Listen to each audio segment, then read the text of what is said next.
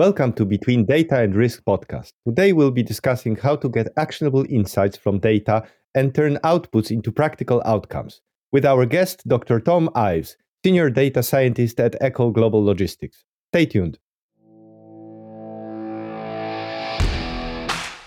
If you're a business owner or senior manager, you probably had more than enough about all the wonderful opportunities awaiting you in the era of digitalization. Whether it is big data, cloud, data science, or whatever buzzword is currently trendy. If you would like to hear someone dissecting these claims and showing you what it actually takes to improve business processes, you're in the right place. This is Between Data and Risk, where we discuss real life examples of what works and what doesn't in the world of business operations.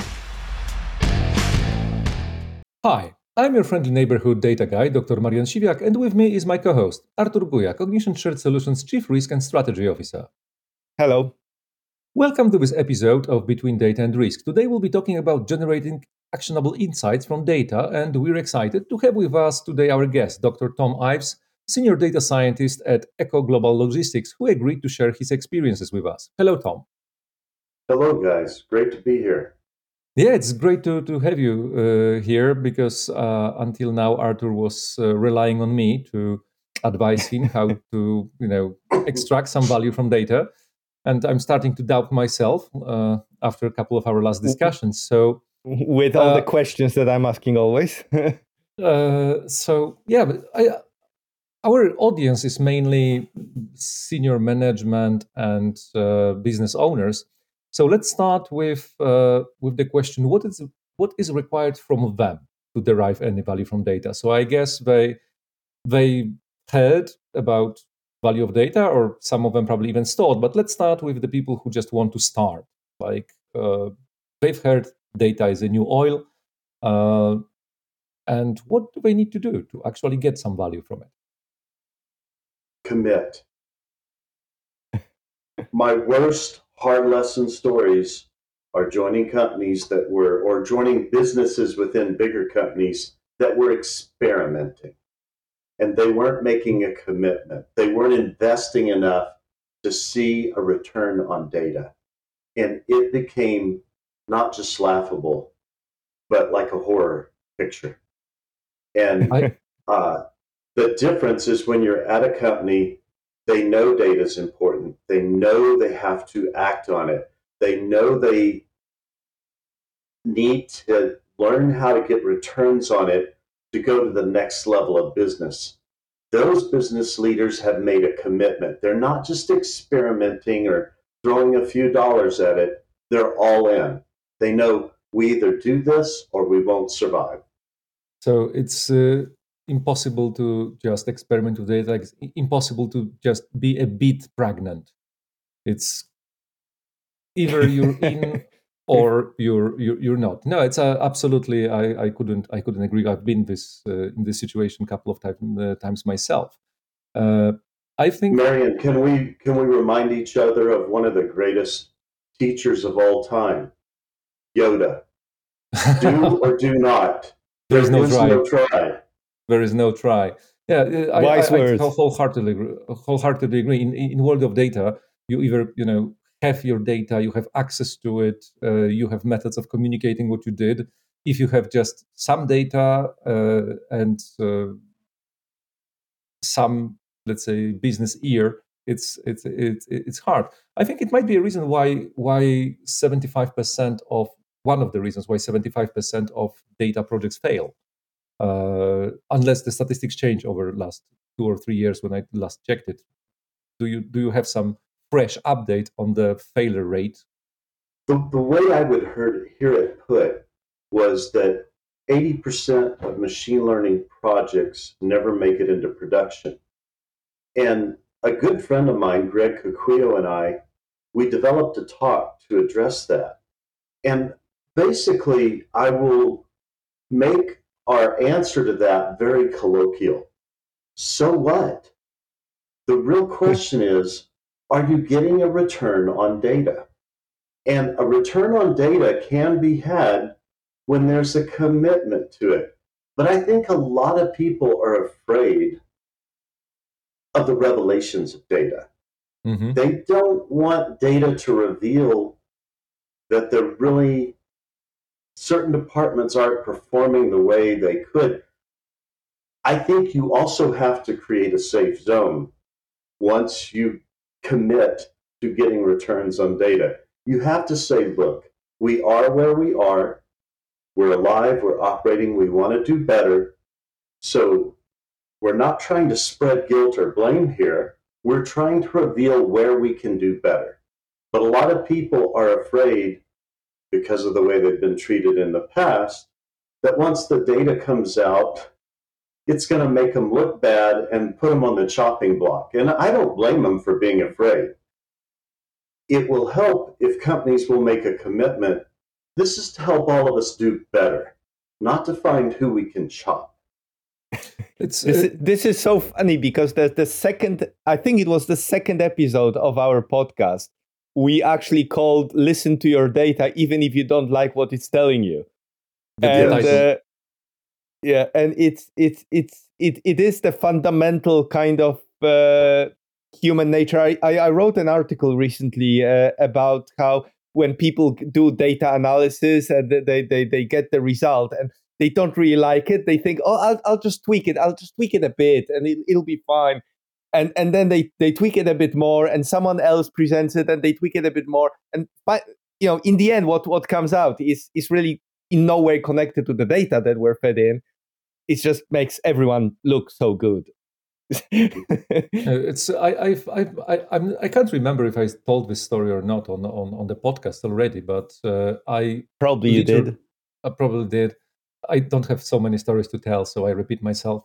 Uh, I, I, I, I, performed an analysis which which showed that uh, one of the business, let's say, units were uh, not operating up to the speed, and I've heard from from from their manager, I don't want this analysis. It doesn't show what I want to see. I just just scrap it. Let's pretend I never ordered it. It's like I so, so if you get this kind of mentality, Thom, what, how, how, how do you react to it? Because you know, people are people, and you know, we, we're we're we're specialists, but we have to work with people. And uh, what do you do then? That's tricky because uh, it depends on does that guy control whether you stay employed or not. Now, if he does and he's not a person of great character, I might just say, okay, and go home and apply to 150 roles through LinkedIn. Um, uh, the other reaction is to look at him with some explicatives that I won't use right now. You can just fill them in and say, "Are you being serious? are are you are you going to take this chicken approach? Are you just going to put your head in the sand like like an ostrich? I mean, let's deal with this or not. I I'm not here to you know deliver revealing things to you and you not use them. Now, another reaction is uh, to write a letter to HR about what just happened and put it in your desk drawer. Appeal to this person and then go appeal to the person above them and appeal to the person above them. But all the time, I think I'd still be applying to at least 150 roles through LinkedIn and Indeed and Glassdoor because I, I, can tell you, I've been at companies where data was king, but they wanted to maintain the current technical debt. They weren't committed to trying to automate things that were taking too much time. And um, thankfully, even though some oldies on my team were being that way, my manager was encouraging me to automate the things I was automating, but it made a very tricky environment for me. And I think no matter where you are, no matter how hard it is, you're looking for returns on data and you're looking to automate as many things as you can. Absolutely, but agree. we uh, we want to uh, we want to talk about you know de- delivering actionable inputs from data, not not just outputs, because uh, you know uh, an an output is what the model tells you, but uh, then the, the important thing is what what you actually do with it. So uh, assuming we have an organization that is committed to to to to actually delivering some value from the data and they, they they've ordered the models they put them in, into practice how do you then translate the output into an action?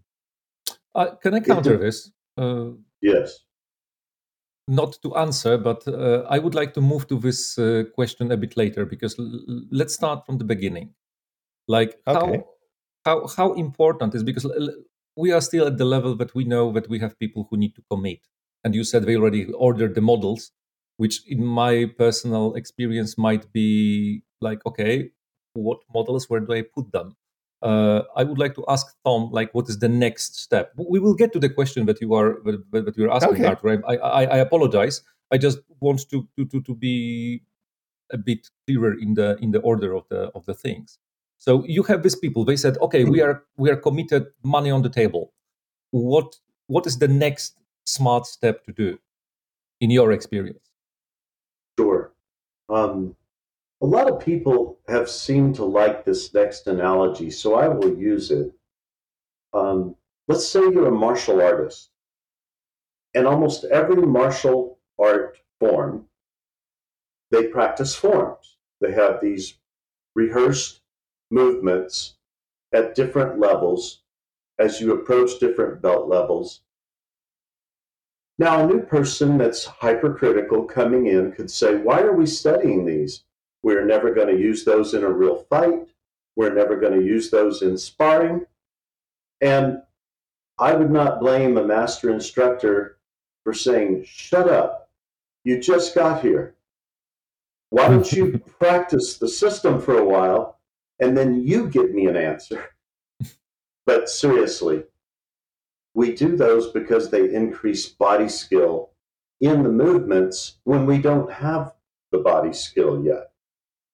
I do like Bruce Lee as a philosopher on many points. And he said, I don't fear the man that knows 10,000 kicks. I fear the man that's practiced one kick 10,000 times.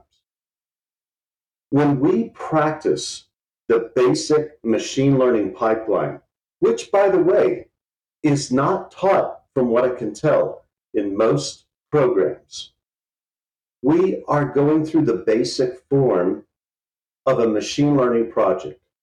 And there's many aspects of that that we can automate along the way.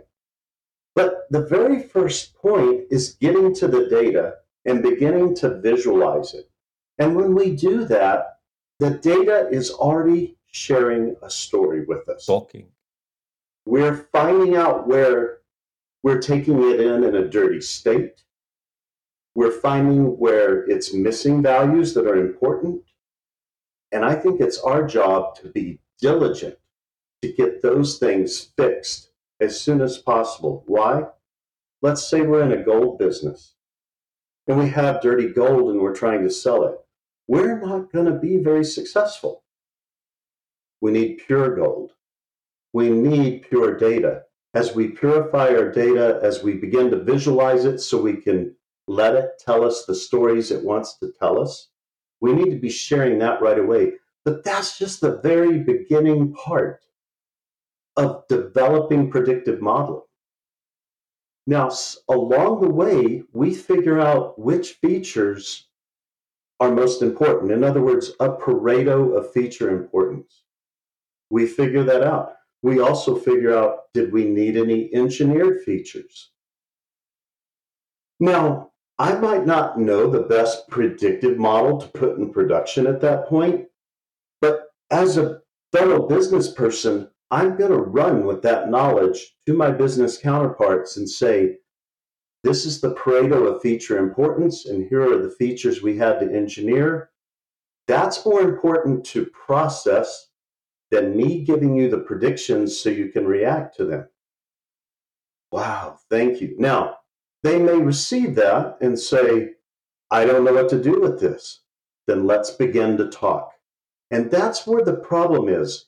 If the business leaders treat the data scientists and the data specialists as just someone they've hired to do an experiment to see if they can get the business to do better, they're going to fail. But if they treat these data scientists as scientists and learn to build the bridge of communication and collaboration, great, great, great insights can be derived. But right. it takes patience and commitment to collaborate and communicate.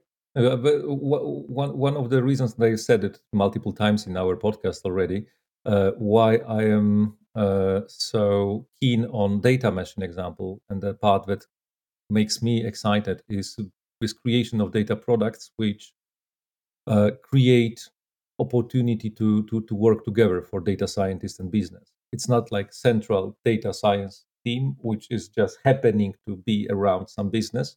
It's a unit where you have business. I'm I'm a big advocate of cooperation, and I also said it multiple times. When our consultants go to any business, I always say, be humble. This business operates. They have operating business. Be humble. You may be lucky and be able to, to, to help with something, but learn what they do and how it works. Artur, I'm giving the stage. I'm sorry. I I know that I'm. No, again. it's it's you you you had the look. You know, for anyone who's listening, Marian did have a look of someone who was, if he had any hair, would be shaving it now and following Thom to the ends of the earth like a disciple, uh, because uh, you know this is. I, I know from what you what what what Marian has been telling me all the time that this is this is absolutely aligned with with with his views. But I, I would I would still kind of uh, uh, ask if if you have this this uh, you know da- data talking to you and uh, it it there, there there are times when you when you when you you say you know it's it's it's saying something but it's it's maybe not very interesting let's focus on on getting something more interesting out of it so how the the, the business in, often needs to be more literate about about data. You know, we, we talked uh, in an episode about raising the literacy, data literacy through data communities. Uh, so, how do, do you then work? What's the, what's the next step? Do you then work with the business to deepen their insight, get get get them to understand more because the data may be talking, Great but they're they're not really understanding the. Let's use another analogy. Road building, building a really good, solid road takes good engineering and a lot of hard work. But it's not near as complicated as building a bridge. and okay. this is this is to me this is the real work. Data scientists have to keep diving deep enough and become good translators. That we speak mm-hmm. Martian and the business people speak business the business people, let me back up. When I was in graduate school, they were just starting to require liberal arts majors to take some courses like appreciation of thermodynamics, appreciation of physics. And but the, a lot of it happened because the people in STEM were saying, "You're making us take all these liberal arts courses but we don't see you making any liberal arts people try to build the bridge this way toward us to appreciate what we deal with. And so, absolutely, the business, they don't need to become expert data scientists. Mm-hmm. They need to appreciate what it is we fight with, what makes our jobs hard, what has gone into giving them the data we're giving them, and how important it is. But at the same time, and I hope data scientists listening to me will understand this. I'm saying we need to be good translators. We need to get out of our geek speak and learn to make some helpful analogies. And we can do it, but it's going to take patience on both sides. Just remember, you're building that road and it's clipping along and you hit the bridge, it's going to go slower but the bridge is takes a lot more engineering, a lot more work. So just be patient and gentle with each other as you build that bridge. Mm-hmm. So, uh, so we get into the into, into to the to the point where where that translation, uh, you know, starts that that understanding gets gets built, right? And uh, I, again, I don't know, Marian, if I'm not skipping too much ahead, but the, the, the, the problem the problem that I, I always find uh, you know very hard is uh, when when the, the, the answer that's coming from the data is not a yes, it's not a no, it's a very solid maybe, and uh, you know it's it's it's a range of possibilities, and we we understand probabilities, we understand the probability distributions, we understand conditions attached to certain answers the the business is looking, you know, at I want a yes or a no. Should I do that or should I not do that? And that that's really hard because every decision comes with risk. And they just oh, need to appreciate you're, this. You're talking to a risk manager. So yes, thank you. Now I'm shaving my head. yeah. I like to put it this way, uh, to because I struggle on I'm I'm I'm fortunate in that I've been humbled in both disciplines almost equally, business and technical. Even as a kid, when I was starting to try to make money, it was with businesses that were technical and business. And um, it is a challenge. But um, the real spirit here and this was very hard for me because I definitely lean more toward the technical, is it's okay for your first release to be crap. Because crap, doing something is better than nothing. Mm-hmm. now that it's in place, instead of you thinking you know best how to make it better before you've released it, now you're getting important feedback from everyone. Oh, okay. Now you know what you really need to work on. Now, I'm saying this with respect. No one's better at releasing crap and then making it better really quickly, in my opinion, than Google. When they first release something, it's like, this is a cool concept, but uh, oh, it's a little buggy. And then by the second month, oh, it's less buggy. And by the second year, I'm so glad I invested in using this, making it part of my product. It gets better every year. Well, that's the spirit. Instead of, now I'm criticizing me more than any of the other STEMites listening out there. Instead of us thinking we know the best release point and we know what needs to be done to make the product better, no, it's not all about the technical functionality. It's about how well it's serving those that don't know our arts. How much is it helping the organization or the business get more returns on the data we're delivering? And a lot of times, that crap release, they'll still think you're a hero, but you just got to keep promising. We don't think this is that great yet, but we wanted to give you something.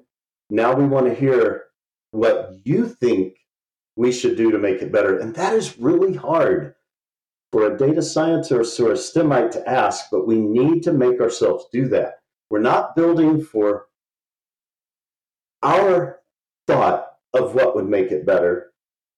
We're building for what the people we're building for would say would make it better. That that's a that sounds so simple, but for someone that loves to design and perfect things, it's not easy emotionally to do that.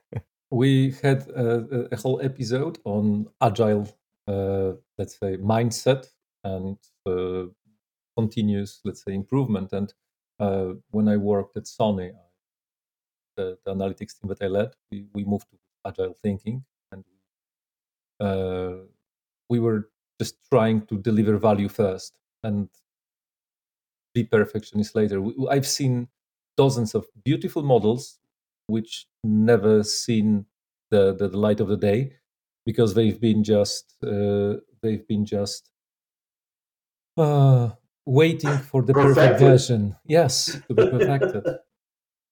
so from from let's try to, to, to, summarize. Let's let's real quick, Marian. Just forgive me, real quick. I sure. love to use this analogy. Um, George Lucas, famous mm-hmm. filmmaker, Star Wars mm-hmm. creator mm-hmm. here in our country. I, I've I've totally stolen his concept of this and applied it many times to application release. Mhm. But I'll say it his version. Good Mhm. films are never completed. They're only abandoned. And we, we need to abandon at a certain point, it's giving some value. We need to abandon it to a release. But the good news is we get to have new additions or new revisions. Pre- prequels, sequels, there you go. spin-offs. It's So- hilarious. I've been using Microsoft Word for three decades or more. And I started using it on DOS. well, It's gotten better. a bit, a bit. 3.1. It- I- it it's it's it's still the case that when you move a picture slightly to the left, there are sirens in the background, and the whole world is starting to crumble, right? Unfortunately, when you move it to the right, it works just fine. Just right. Yeah. Uh, so, because mo- most of our, as I said, uh, audience will be will be will be business people, so you, you need to be patient with your data scientists. Uh, the job is emotionally hard for them. To remember that. Uh, but uh, actually, I was thinking about this this communication skills when you said about applying to 150 positions. I think uh, it says great great things about your your skill set that you are able to land a job after just 150 applications. It's like really sh- sh- Oh, good, good, I. I have data science friends that can do it in less, but um, the question, but because I, when I still applied for, for, for, for jobs instead of running my own business, I I was a bit I lectured communication at, at the university, but this huge, as I understand the need for the communication skills, like from the practical perspective, like do you think that every data scientist needs to be a great communicator, or you just need one or two, let's say, in a group who serve as with bridge builders or bridge designers? Because this is something that I must say that I was a bit curious because like looks like everybody needs to be excellent communicator and i know guys who you know give them numbers and they will do miracles with them uh, and uh, what reminds me of a joke what's the difference between introvert and extrovert data scientist let, let me answer your question with another analogy. okay Um, the best music in the world by far is created by orchestra. I, I'm not saying that you can't hear some wonderful music from a simple band that's very skilled, like the Beatles. I don't. I don't mean that. I mean when you want that really intricate music that fills a lot of emotional gaps and tells a story, it's an orchestra, and it doesn't have to be, you know, all the old style instruments. I just mean there's a conductor and there's a score and everybody's following it carefully. That's where the best art comes from. Now, why am I using that analogy? I think you're spot on, Marian. There really just needs to be one or two good Mhm. interfacers, liaisons for the data science group. But shame on that liaison if they're not faithfully communicating to the data science team, here's why each of you are doing what you're doing. Mhm. And as you well know, our safety, our popularity, our bonuses depend on how well we do. I'm Mhm. making it known to you what I'm trying to put before the business that's coming from us. I want you to each appreciate how important your piece of this orchestra is.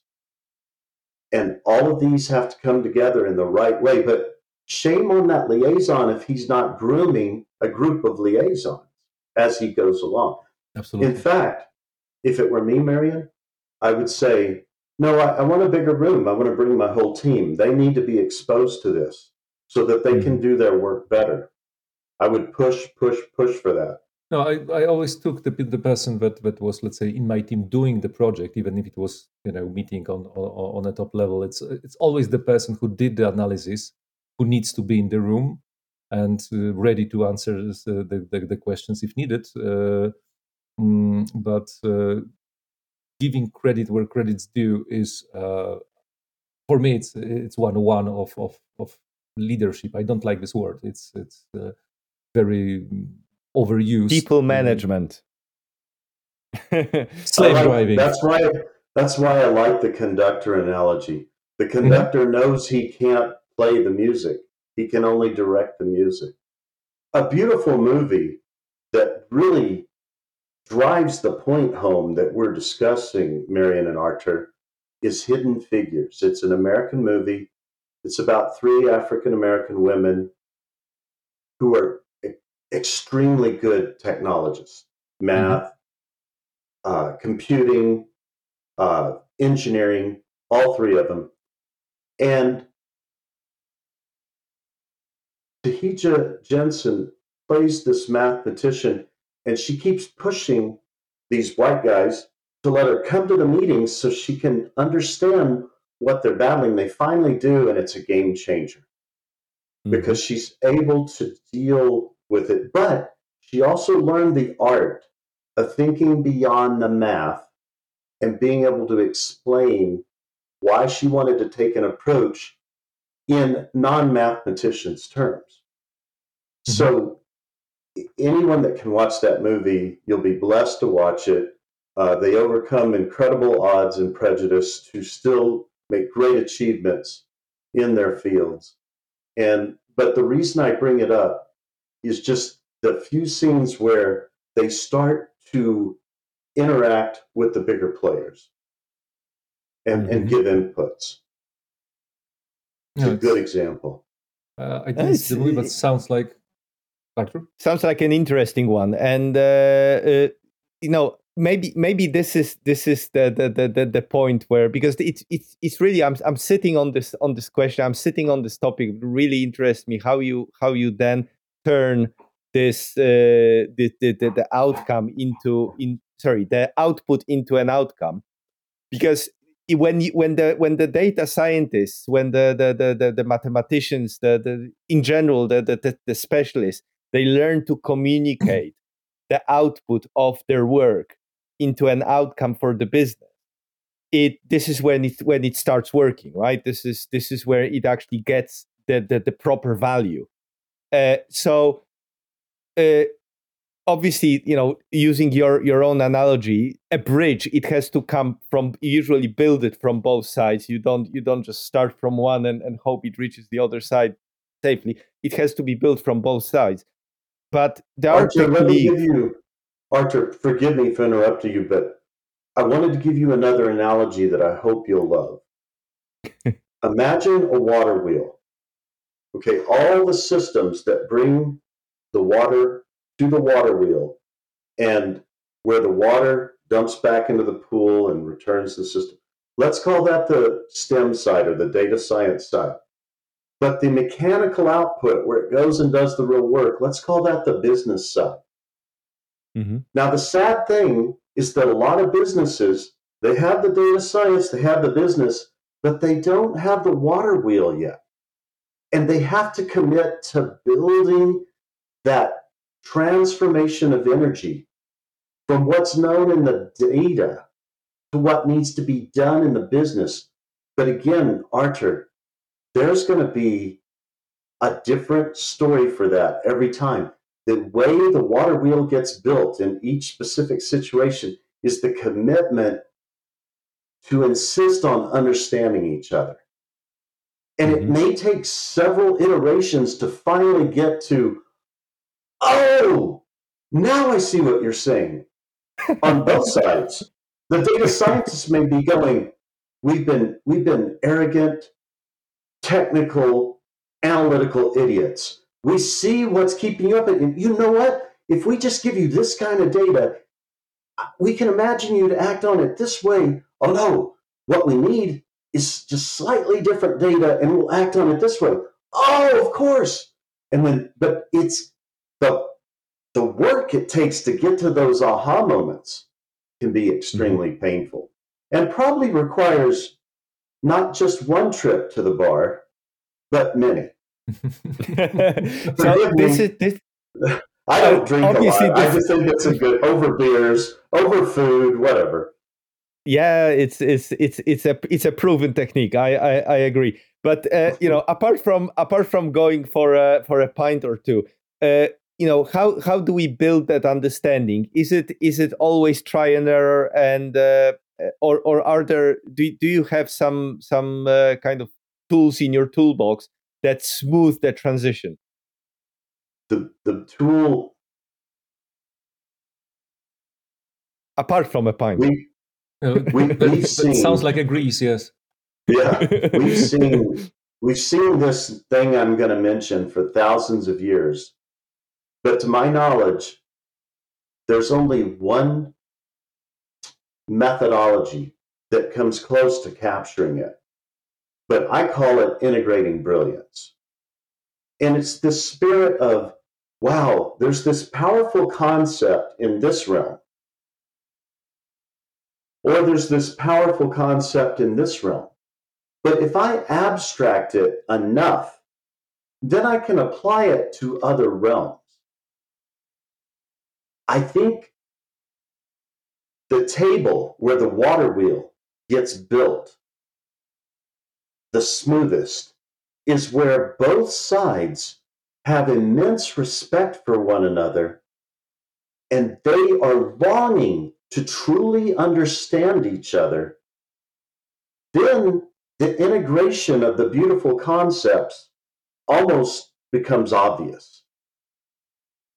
But that one discipline, that one methodology that comes close to integrating brilliance is called benchmarking. And Southwest Airlines used it because they recognized back when they were young if we could just turn our pl- planes around faster at the gates, we could really increase our profits. So, what did they do? They went and studied race pit crews, they abstracted their processes, and then they applied those abstractions to their own gate, plane into the gate and out process. Transformative. But the reason Southwest Airlines continues to be a leader is because they continually think that way. Could, you explain this benchmarking a bit more, other than going to to to to to, to racing pit and uh, or I don't know watch NASCAR you know race, like uh, for, for for the business for someone who didn't let's say uh, have an opportunity to to to, meet it, how how how would you explain this benchmarking method in terms of cooperating data science with with business? One way Greg and I like to explain how to look for opportunities is to say, business people, you do a good job helping the data science team understand what your business priorities are, what your greatest business needs are, your triage of business needs. Mhm. Now the data scientists can go and reflect on well, what data assets would we need to give them in order to help them with that? Now, it could be that the third most important business emergency has all the data assets ready already. But the first most important one, hey, we are behind on data. We need these kind of data assets to answer that. Let's let's get a collection program in place for that data. Or it could be we've been collecting that data, but it is so horribly dirty we can hardly use it. Let's improve the data collection processes so the new data coming in coming in can't possibly be that dirty anymore. You're looking, it's basically ends up like a matrix. You've got uh, these business needs across the columns, and you've got these data assets here. And now you look for the the strongest intersections and work on those first. But it takes time. It takes a lot of communication. Now, it, it, it, it- it's funny. It's funny how like a lot of these the, the problems that you're describing and a lot of the problems that Marian is always going on about with with data science. These are these are pretty much the same problems that risk management uh, faces with when when encountering kind of hard nosed business. Is because we we both work with with with models. We work with probabilities. and we work with a lot of conditions always tagged on on any answer right these are my assumptions these are these are the conditions that would have to be met. This, these are these are the caveats. And, and you know it, understanding all, all of this uh, is is necessary to to to get the the, the the full value of the answer. But again uh, like like you said before it it's us who has to the, the the specialists who have to present the answer in terms that the business will be able to consume. So it's also on on on on, us. On, on this note, real quick, forgive me. Want to highlight another group that I consider very near and dear cousins to data scientists. They're really a form of data specialists, but they're quality engineers. And these are our black belts that do Lean Six Sigma stuff and all the tools that come with that, they should be listened to at least as much as data scientists and sought for their interactions to make processes better, to make returns on data better. But they are so often neglected, not listened to, not brought into the meetings. It's a crying shame.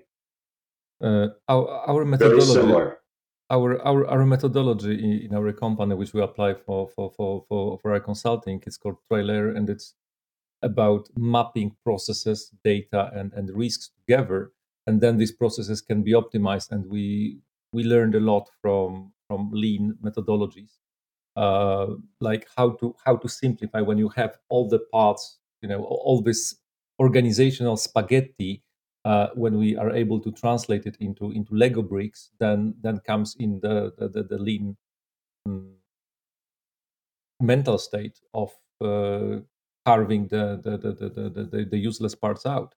Uh, I would like to ask because there is this trend uh, which I observed in multiple companies when when we discussed with them uh, possible cooperation. Oh, we have this wonderful business intelligence tool, self-serve analytics. People get the data from this data lake and like you know why would i need a data science team?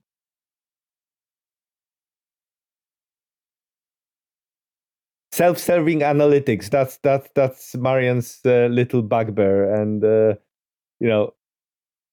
Is is that what, a question or you, it, you it, what's your what's your what's your what's your what's your what's your what's your opinion on the topic like for our listeners? Like if they they have this wonderful company coming we will install you you know all, i don't know power bi or tableau or whatever and your people will be able to you know do everything they they need with data. And like you know we come there and say okay how about you know we we help to align data with processes do some data science help you collect the models. No no no we are now you know installing this self-serve analytics. We don't need any help with data science. Well i i i love using analogies for these kind of questions too. And i've got a perfect one. Let's say uh, you buy a super high-end car but you just decide i i don't i don't want to hire the high-end mechanic technician that i'm going to need to do maintenance and repairs on this. So a company comes along and says, we're going to put a state of the art mechanic system, all the tools, all the latest equipment, all the greatest analysis stuff. We're going to install it in a little building right next to your house. And then you can just go out there and work on your car yourself. You'll have all the same you'll have better equipment than that mechanic, that specialist would have had that you would have had to pay a lot of money to work on your car. Well, guess what happens? They go out there and they have not the slightest clue how to get started to use all that equipment. In fact, it would have been harder for them to do to use that brand new equipment than for the mechanic to go, "Oh, wow, this is a great new feature. I can I can really work on this car better now. Same thing happened with finite element analysis programs. They became nice, they had great user interfaces, but unless you knew the theory behind how to set up those grids and how to run the analysis, all it did was make a skilled engineer more efficient, more productive. It didn't mean that you didn't still need a skilled engineer to operate it. And this mistake is made by business people who want to dabble, who want to get the greatest returns on dollar instead of the greatest returns on data or process. There's no shortcuts if you're going to just treat high end technologists, high end intellects as an expense. You're not going to get a great return from that. They're just going to go where they can be treated better and where they uh, can be respected more. Uh, one, one, one thing that I that I wanted to, to, to, to clarify from the very beginning of our podcast 75% of projects you mentioned that 80% of uh, machine learning models never get deployed and so what i completely agree but 75% of data projects fail to get return on investment. I'm not even talking about return on data i'm talking about getting you know bang for buck. Yes it's and and and uh, they, they they don't it's a it's a uh, as you uh, as you said it's it's not getting the return on dollar even. It's uh, it's wasting money trying to save money which is uh, sad reality but well hey ho this this is this is how long it took you to to actually check it while pretending not to not to type on the keyboard right? I don't i don't type. I'm, I'm still you know I, i'm a patient man. I still need to finish my joke about inter, introvert and extrovert data scientists okay well, go, go let ahead. me, let, let, me real quick before you do that marian because this will tie in real well to what you just said. Mm-hmm. i'm going to say in one word what you just described Waste. Blockbuster. Blockbuster video. There, I had to use two words. Absolutely. they couldn't believe that their brick and mortar system of you drive to our store and you get movies could ever be disrupted. And hey, look at that money we're making on the concessions we sell out of the store. We're mm-hmm. kicking it. They were about to be disrupted and they they were just going to ignore the data. They they weren't going to invest in a change because we're making plenty of money. People that aren't willing to disrupt themselves are just waiting to be disrupted by someone else. That it, and uh, you know uh, a, a, good a good data engineer just to kind of uh, plug the, the, the, the, expertise a bit. It's uh, you know it they're probably worth their weight in gold right? Uh, for for any business. It's like uh, the the the, the old joke that uh, I, I I will tell a joke before before Marian managed to manages to push his. You know it's when when when a, a guy comes in uh, pl- plumber comes into the house and uh, there's there's a, a, problem and he, he just takes a hammer and goes boom and fixes the problem and ch- charges the guy and the, the guy says what you know it's 100 bucks for this this little tool ham yeah it's one one pa- one uh, for striking with the hammer and 99 for knowing where right so it's exactly. the, the expertise is is is probably always underrated but it is it is worth uh, kind of investing in because the tools are only as good as the, the operator can can make them before I finish, come on, Marian. What is the what what is the difference between an introvert and an extrovert data scientist? The extrovert data scientist looks at your shoes. uh, yes, very good.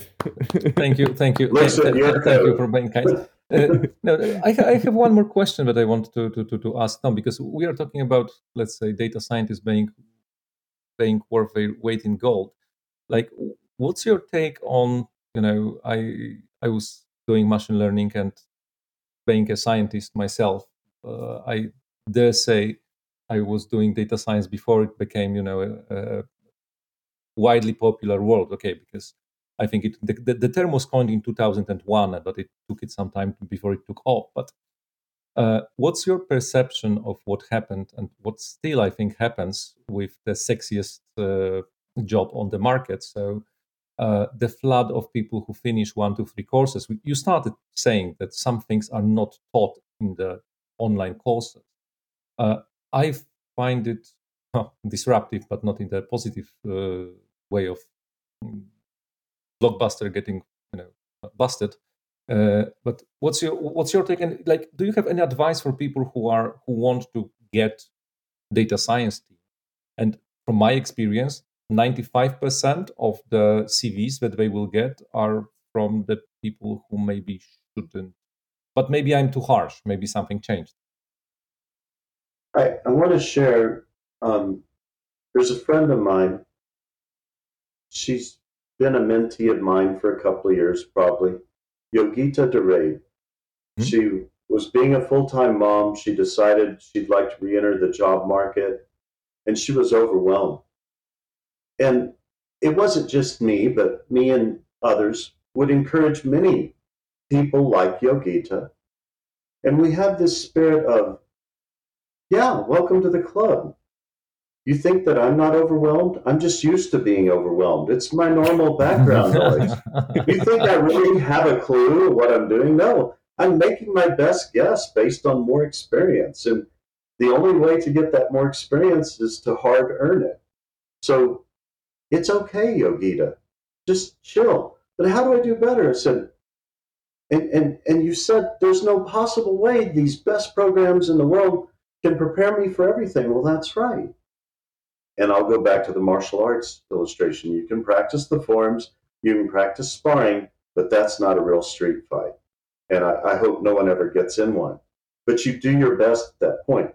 And who's going to do best at street fights? Probably the person that's been in the most street fights. Um, Bruce Lee was always being challenged in real life, and that's how he probably grew the most. But seriously, for us, if we practice with Kaggle and other competition sites, if we go through those courses and we really try to do our own projects for fun on the side, get passionate about something, we're just preparing ourselves better for when a real world project really hits us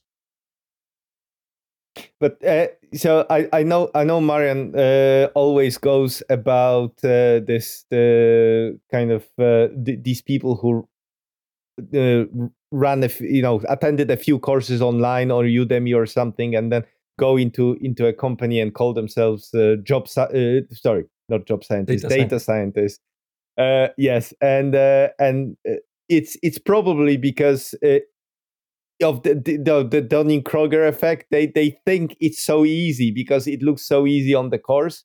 So they they they, they have to learn that they really don't know much before they, they learn this humility to to actually then look at the at the real life examples and you know learn that it's not really a three lines of Python that can solve everything. That you also need to actually look at the data. There's a spectrum of people that use those type of courses if you come across someone that's extremely experienced at physics-based modeling and has done it for years, and but they haven't had a real it's been more of an emphasis on using system parameters rather than using data from some system we can't understand. Well, now you start to show them the techniques and they blossom because mm-hmm. of that other background that's and it's not like they weren't doing data science they just weren't calling it that. They were doing empirical modeling. They were doing uh, design of experiments and ANOVA and, and various statistics. You brush them off show them the terminology show them some of the new methodologies show them how to use the libraries. They are off and running like you can't believe. A smart kid out of high school who goes through one of those courses and calls himself a data scientist, uh, you haven't been beat up by data enough yet. Just show some humility and, and beg for an entry level data science role, or just get a role where they'll let you do some data science on the side so you can put it on your resume. Uh, That's the right spirit. Just to be clear, I have a lot of these courses on my CV, and I'm I'm not saying that these courses are bad.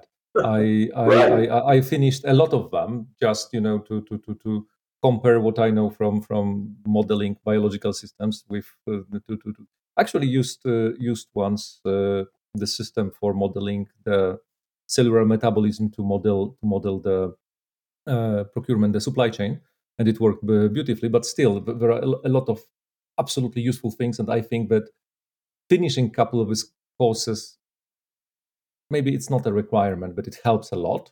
It's just oh, a, yeah. uh, uh, mixing the experience and and and you know, uh, I still hope that one day science will return to data science. So with this uh, using the scientific method uh, rather than just putting things into the model. You said in the beginning, like you know, start with looking at the data, and I I, I know and I work with data scientists who thought that it's absolutely useless. Like, okay, I have this model which will select the best you know feature selection for me. You know, we have our autopilot now. Uh, Google, we have AutoML from Google. We have H2O's uh, uh, pilotless uh, system. So why do I look at the data? This is the danger that I see. But uh, well, Marian, I think you'll agree with this. That person um, that has gone through the conceptual understanding battlefield, meaning I'm going to derive the math from scratch. And then I'm going to code this from the math from scratch without any libraries. Why? Not because I'm going to use that, because I want to really understand it. And they've done that on a few algorithms and methodologies. That conceptual knowledge grows, the abstractability Absolutely. of that knowledge grows, and they can understand. Oh, now I get what they're doing with transformers. Oh, let me go look up how they do the tokenization. That's amazing. Wow. Someone else reading that that didn't have that history of developing the math from scratch and the code from scratch, they're looking at it and going, I'm not worthy of this field. No, you just need more down in the dirt practice. You need to build more mud analytical mud pies, okay? And it's a spirit. to, to, your point, Marian, I, please don't judge me. I only own about 350 Udemy courses. And I have watched a fair number of them. I'm eager to watch the rest of them, but those really help me get up to speed fast in an area. Uh, I, I will confess, I had never had the opportunity to work with constrained linear optimizations with integers. It, integer programming mixed with constrained linear optimization. I learned it in a few days just because of the quality of online courses and mm-hmm. my background knowledge. So yeah. then I was able to apply it right away to a problem at work. No, it's. Uh, I think we we started with it. It's like this this humility and this hum- humbleness uh, in in the face of, of knowledge is uh, is critical, and this is something that we spoke. But you know, people need to be humble when talking to business. People people from business need to be humble when talking to data scientists, and also data scientists need to be. I'm I'm not saying that someone without the formal knowledge. I don't think PhD is a requirement to be a data scientist. But as you said, someone who was doing discovering stuff in whatever method it can be. I don't know market research is is if he's humble enough, great material.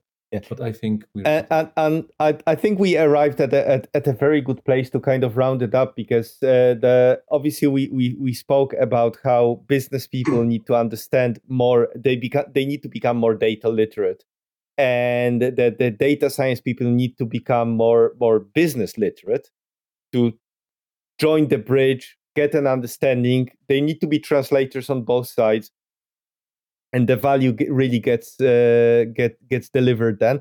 And obviously, you know, data data scientists, uh, whatever level they are, it's just like martial artists. You never stop learning, right? And always go back to basics, re- reiterate them, and uh, and and and and get better. Uh, thank you very much for for for that uh, for, for for that data. It uh, uh and you know all the all the uh, all the information that that comes with it. Uh, if people want to learn more about you and and uh, do you have uh, some materials that uh, you know some contact that you can direct people at? I founded a community called it called Integrated Machine Learning and AI. It started by just being a blog where I was trying to fill holes that I saw in the educational space because no one instructor can help everyone understand it all. But in that process, uh, people learned about me on LinkedIn and they started connecting with me. They started praising me as a mentor and as a friend, and I was deeply honored by that, assuring them that I was going to learn a lot from them too. But the best way to start a connection with me, and I very much welcome it, is on LinkedIn. Uh, connect with me or message me in one of my posts. I'll get you hooked into our community. We are very committed to learning and growing together. And you'll appreciate this, Marian. Humility is our top virtue. We we have a spirit of we can learn more if we try to learn more together. I couldn't Thank- agree more. So thank you. We we will we will put uh, some information on that in the description to the episode, and uh, uh, you know, thank you again for taking the time. It was uh, very informative for us, and let's hope it's of use to someone else as well. Thank you for listening. You can find out more about data science, machine learning, and AI on Thom's blog, integratedmlai.com. You can also contact Thom via LinkedIn as usual, all links to the references will be available in the notes to this episode. Also, don't miss the next one, where we'll be talking about how to become data driven. We will be comparing data strategies in practice versus the theory that's marketed to businesses. Our guest will be Liz Henderson, the Data Queen. Subscribe on your favorite podcast platform or visit pda.show to find out more about future episodes and guests.